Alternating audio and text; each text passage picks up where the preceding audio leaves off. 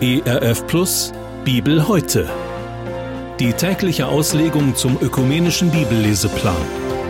Heute im Alten Testament im ersten Buch Mose Kapitel 1 die Verse 14 bis 25.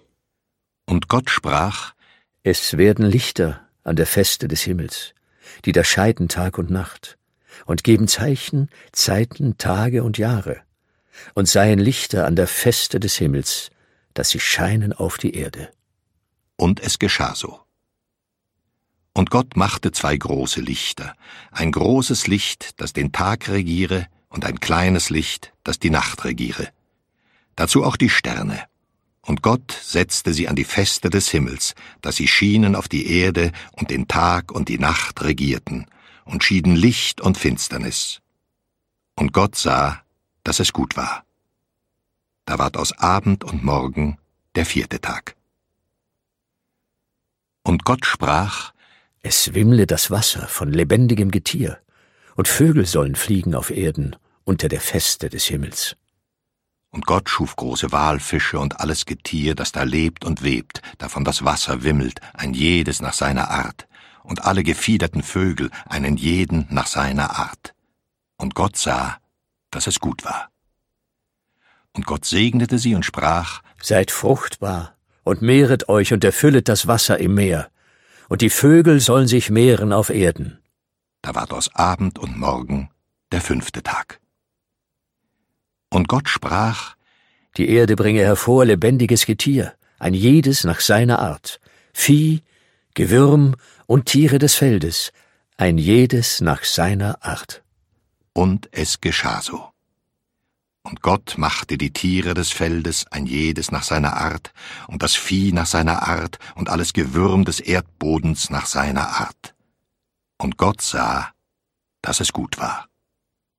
Das war der Bibeltext für den heutigen Tag, entnommen aus der großen Hörbibel mit freundlicher Genehmigung der Deutschen Bibelgesellschaft. Hier noch einmal die Bibelstelle. Im Alten Testament im ersten Buch Mose Kapitel 1, die Verse 14 bis 25. Wir hören jetzt Gedanken von Thomas Klappstein aus Duisburg-Buchholz. Haben Sie schon einmal die Nacht in freier Natur verbracht und über Ihnen am wolkenlosen Nachthimmel die Sterne in ihrer Vielzahl und Pracht wahrgenommen und beobachtet?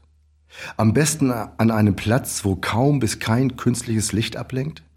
Also weit ab von einer größeren Ansiedlung? Persönlich hatte ich schon mehrmals das Vorrecht, in einigen und nahe einiger der Nationalparks im Westen der USA solche Nächte zu erleben. Im Yosemite Nationalpark, im Pinnacles Nationalpark, einem der jüngsten Nationalparks, oder am Bryce Canyon, um nur einige zu nennen. Wie mit einer Zahnbürste an den Himmel gesprenkelt wirkte die Vielzahl der Sterne. Große und kleine, stark und schwach leuchtend.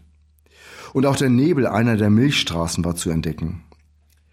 In diesen Momenten habe ich eigentlich immer gedacht, was für eine Fantasie der Schöpfer dieser Dinge, der Schöpfergott doch in sich tragen muss und bin regelmäßig mehr als dankbar ihm gegenüber geworden, dass er diese Fantasie in Kreativität umgesetzt hat und das Universum und mit ihr diese Erde geschaffen hat, auf der ich leben darf.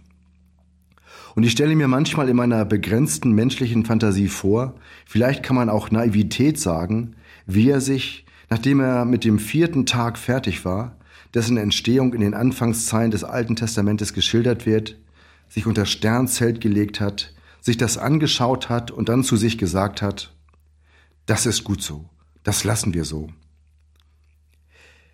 Während ich diese Zeilen schreibe, befinde ich mich gerade in Tirol am Zahm-Kaiser, einem kleinen Bergmassiv in den österreichischen Alpen. Es ist eine Vollmondnacht. Und als nach einem goldenen Oktobertag das Licht, das den Tag regiert, so langsam am Firmament verschwindet und beim Untergehen noch für ein kurzes Alpenglühen sorgt, in dem der zahme Kaiser rötlich angestrahlt wird, kann man in der Ferne schon das kleine Licht aufgehen sehen, das die Nacht regiert. Die blaue Stunde beginnt und erste Sterne beginnen ebenfalls sichtbar zu werden, deren Zahl in einer Vollmondnacht allerdings nur in reduzierter Anzahl wahrnehmbar ist.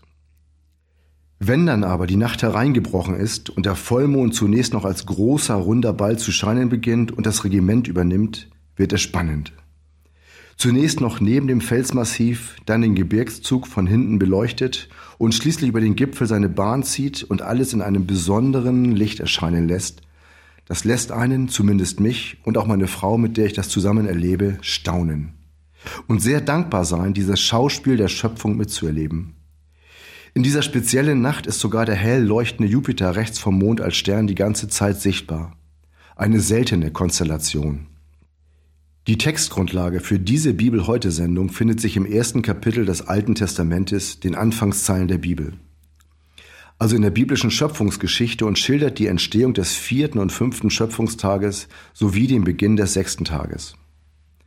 Und nein, es ist keine wissenschaftliche Abhandlung, sondern hier wird in einer kurzen Geschichte das geschildert, was unter Umständen auch deutlich länger gedauert hat. Und den Menschen der damaligen Zeit, aber auch heutigen Zeit zunächst in einfachen Worten dargebracht werden soll. Bedenkt man die Aussage aus Psalm 90, Vers 4, denn tausend Jahre sind vor dir wie der Tag, der gestern vergangen ist, und wie eine Nachtwache, liegt das ja durchaus im Bereich des Möglichen. Ich bin kein Naturwissenschaftler und will daher auch gar nicht versuchen, das alles wissenschaftlich auseinander zu klamüsern.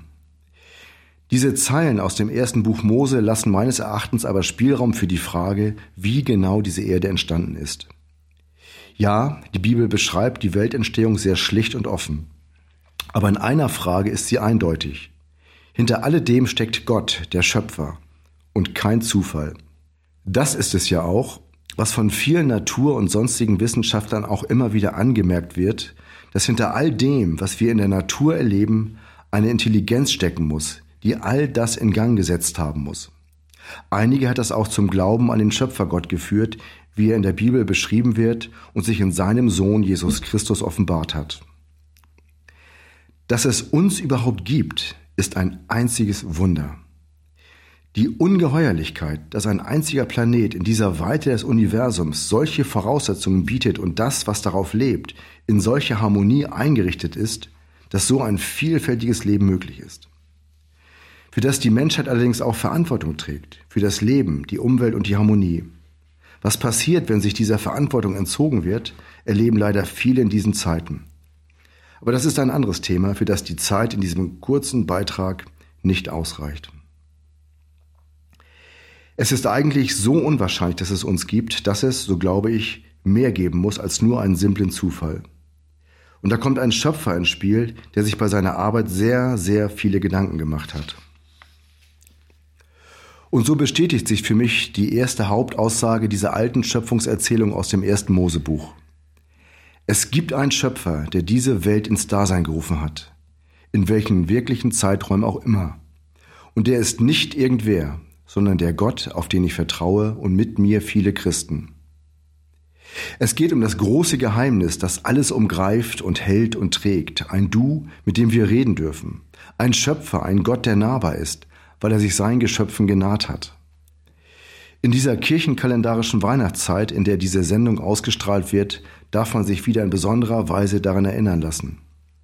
Es geht darum, dass wir diese Welt und alles, was darin lebt, die Schöpfung und Geschöpfe als ein großes Geschenk wahrnehmen, für das wir Ehrfurcht empfinden, dankbar sind und demgegenüber wir uns zur Achtsamkeit und Behutsamkeit gerufen wissen weil der nahbare Gott mal zum Beginn des Schöpfungsprozesses sich die einzelnen Abschnitte betrachtet hat und festgestellt hat, dass es gut ist. Bibel heute. Auch als Podcast oder im Digitalradio DAB. Hören Sie ERF Gutes im Radio.